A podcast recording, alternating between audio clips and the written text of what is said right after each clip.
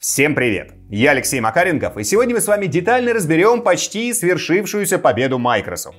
Кажется, в самые ближайшие дни они таки купят Activision Blizzard. Разбирать будем даже не столько сам факт, сколько его вероятные последствия. Как положительные, так и отрицательные. Плюс посмотрим, как Sega крушила Sony. Ну и околонаучная история, конечно, тоже будет. На этот раз про заживление RAM. Погнали!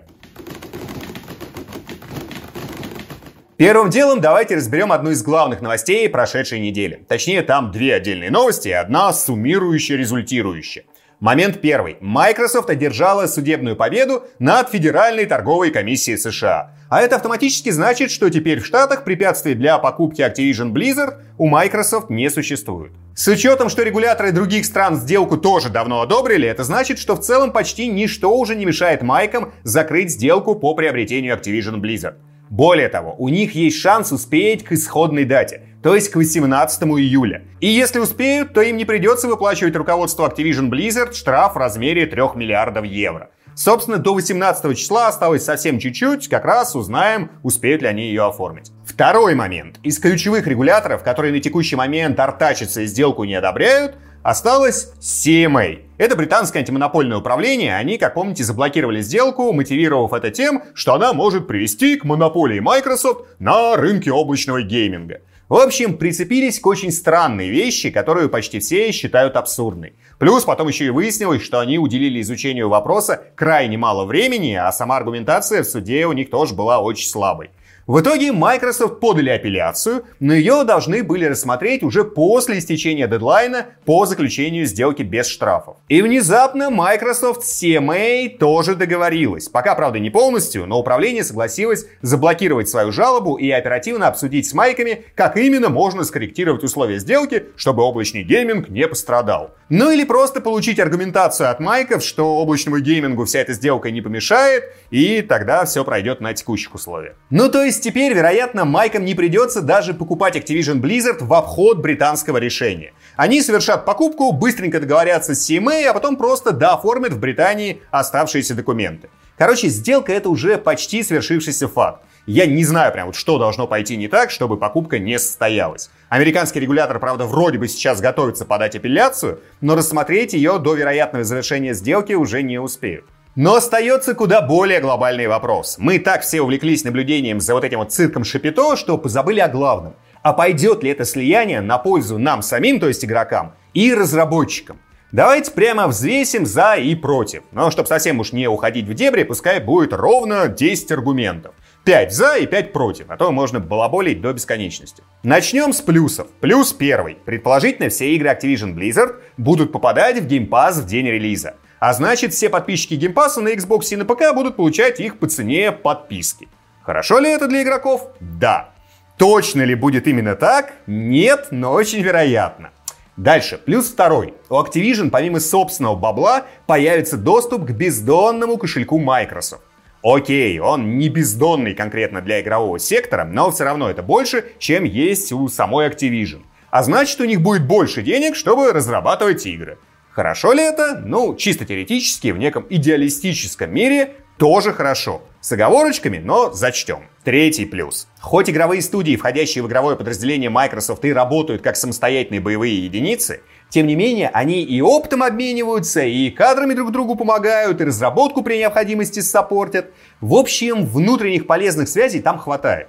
И теперь вот к этой хитро выдуманной системе взаимных ходов и норок подключите еще и Activision Blizzard, которая и сама будет помогать, и пользоваться помощью других тоже. В целом для разработки эта штука полезна. Четвертый плюс. Сторонние компании, там китайские, арабские, всякие другие, теперь они не смогут запустить свои щупальца в октеблизов и потихонечку превратить компанию в такое лоскутное одеяло с кучей инвесторов, каждый из которых пытается это самое одеяло перетянуть на свою сторону.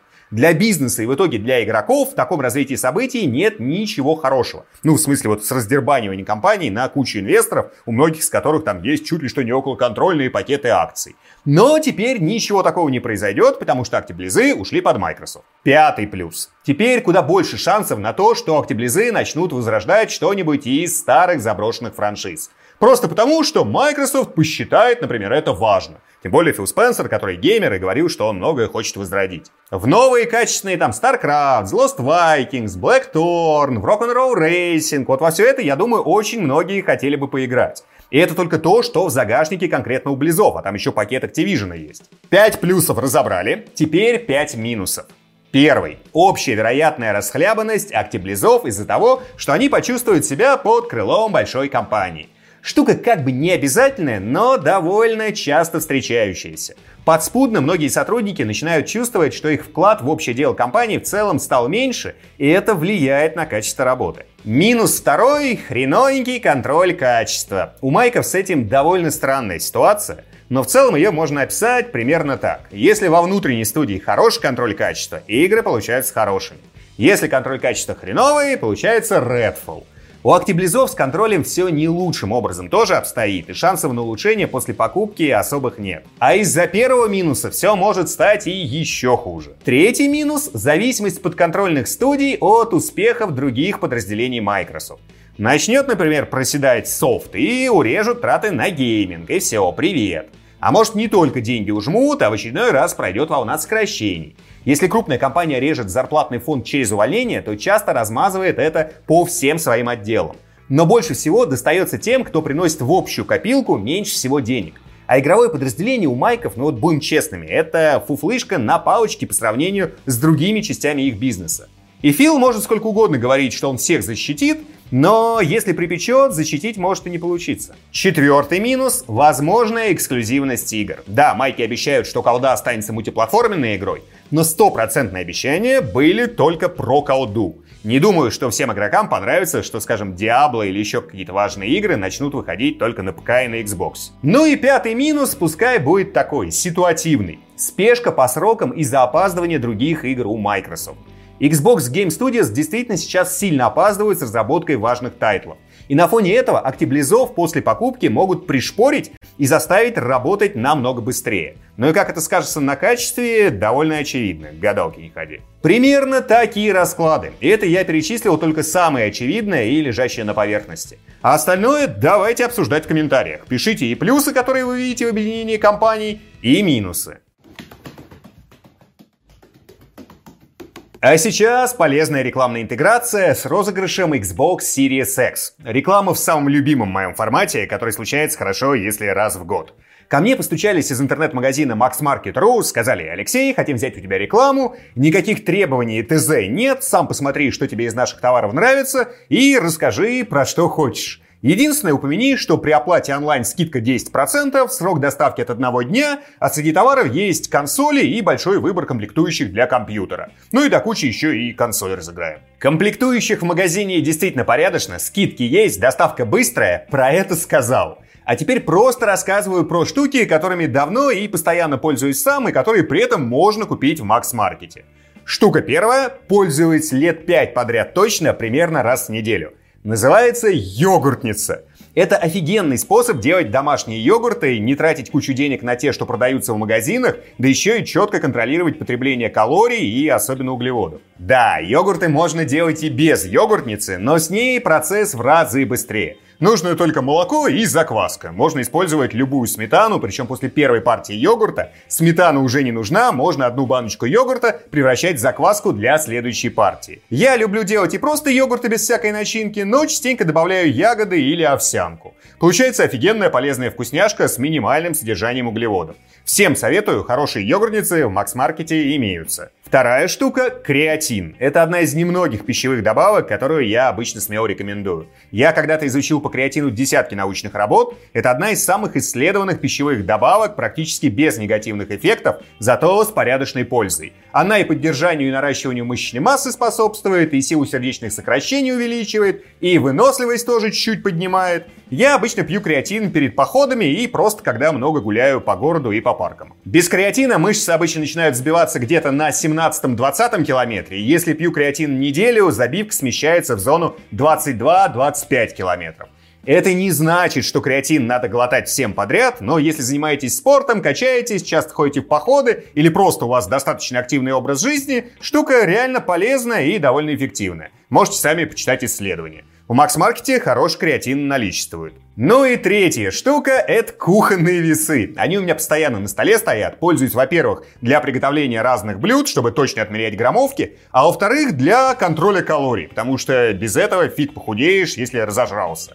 Опять же, в Макс-маркете кухонные весы продаются. Если у вас их нет, смело закупайтесь. Ссылочка на Max Market в описании. Переходите именно по ней, так заказчик будет знать, что вы от меня, и, возможно, закажет рекламу еще раз, тогда расскажу еще про что-нибудь интересное, чем сам давно пользуюсь.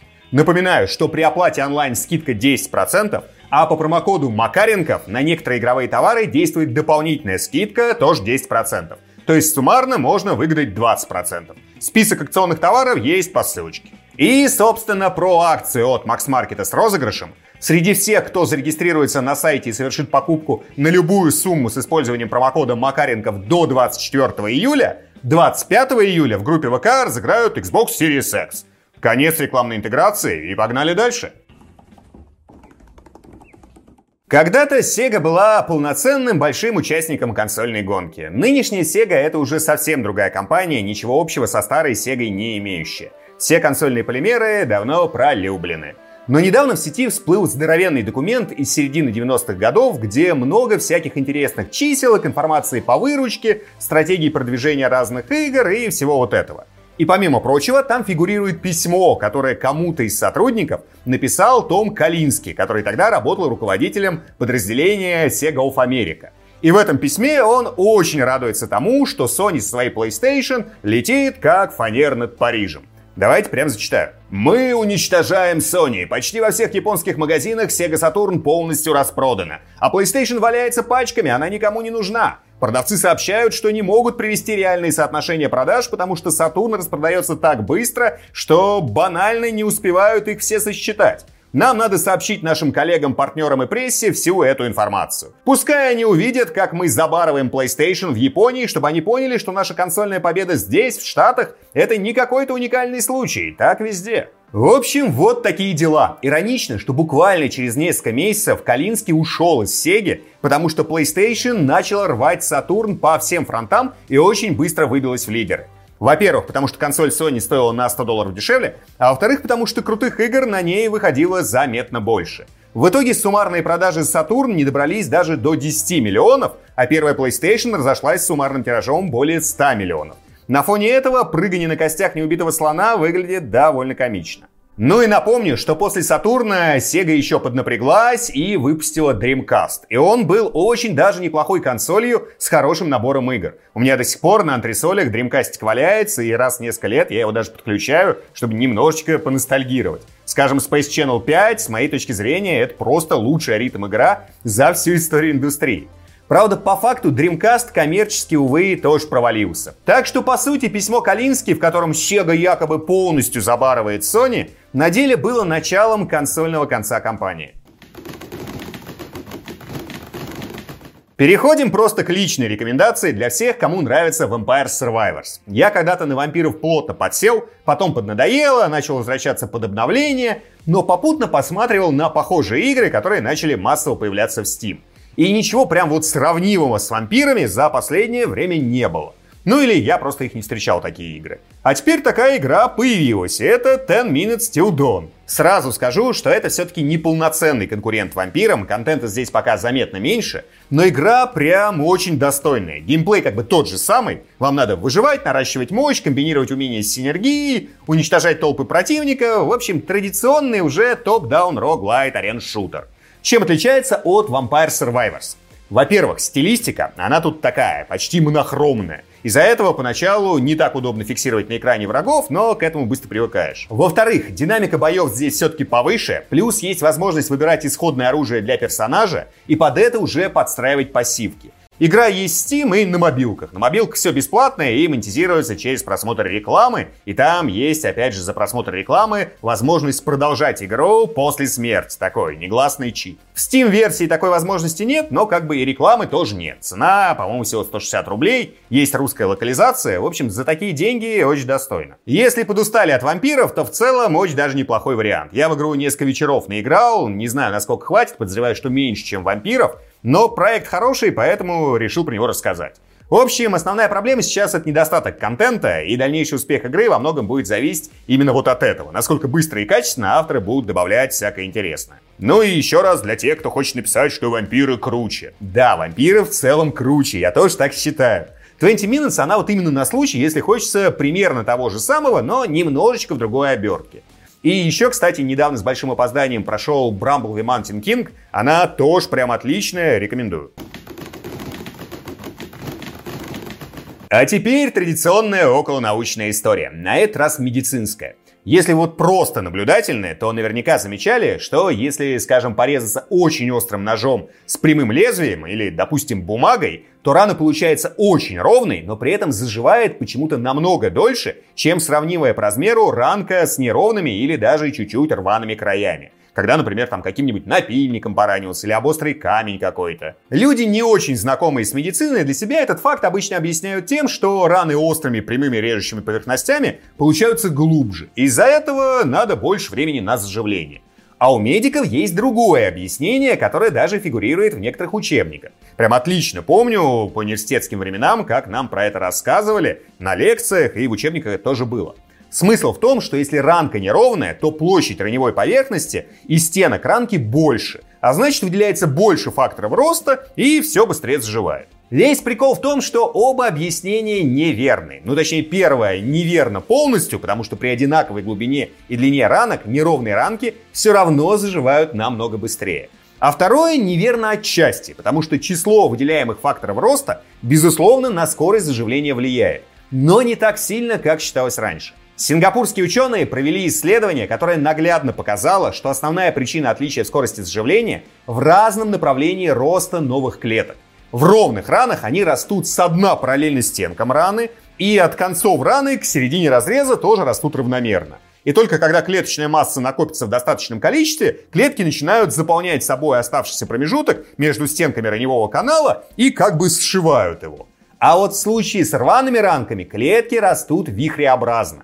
То есть сначала делятся вверх, утыкаются в неровности и начинают расти параллельно дну. И аналогично, от концов раны рост тоже постоянно меняется с параллельного на перпендикулярный, сближая как бы края. И в итоге затягивание происходит примерно в 5 раз быстрее. Опять же важно оговориться, все это справедливо только для небольших повреждений, когда раны здоровенные, то рваные, конечно, заживают дольше. Потому что основными факторами скорости репарации становится общий объем повреждения, там нагноительный процесс и вот чисто механическая неправильная сопоставимость рваных краев. Такая вот история. Теперь исследователи планируют придумать, как бы вот так усовершенствовать хирургические инструменты, там, например, скальпель или еще что-то, чтобы разрезы от них заживали побыстрее. Хотят попробовать делать их, например, такими мелкоизвилистыми.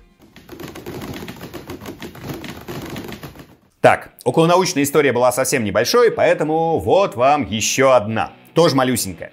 Узнал я про нее еще где-то весной, потом напрочь забыл, а недавно бродил по пересыхающему сфагновому веховому болоту, случайно наступил в небольшое гнездо шмелей и вот ту самую историю вспомнил. В чем фишка? Наверняка слышали про массовое вымирание пчел. Их действительно стало резко меньше. Но суть сейчас даже не столько в этом, а в том, что под гибель пчел многие подстраивают гипотезу всяких жутких экологических катастроф. В духе, что вот не станет пчел и некому будет опылять цветковые растения, а значит они тоже вымрут, и вот тогда-то всем настанет стремительная ай-яй и злобная капсда. И вот в этой логике подразумевается, что пчелы это основные опылители цветковых растений. Но мы с вами прекрасно знаем еще по школьному учебнику, что и другие насекомые, да и не только насекомые, прекрасным образом занимаются опылением. Но почему-то чаще всего говорят, что пчелы в этом вопросе впереди планеты все, и больше всего процента пыления приходится именно на пчел. Так вот, одно недавнее исследование показало, что это не так. Оказалось, что среди дневных насекомых максимальный вклад в опыление вносят не пчелы, а мухи. Конкретно мухи-журчалки. Что интересно, большинство видов журчалок мимикрируют как раз под пчел. То есть у них тоже желтый-черный такой полосатый окрас. Но это мухи, а не пчелы. Они просто окрашены как пчелы, чтобы их не жрали. И, видимо, именно из-за того, что журчалки похожи внешне на пчел, в разных старых исследованиях, где для регистрации опыления использовали всякие хреновенькие веб-камеры, журчалок как раз за пчел и принимали. И делали вывод, что пчелы это основные опылители. А оказалось, что нет. Журчалки на первом месте, а пчел только на втором. Но и это еще не все, потому что помимо дневных насекомых у нас есть еще и ночные. Эти ночные насекомые зачастую умеют даже неплохо пробираться в цветки, которые закрываются на ночь. И внезапно выяснилось, что на долю ночных опылителей приходится около 16% всех посещений цветков. Делают это, если что, в основном ночные мотыльки.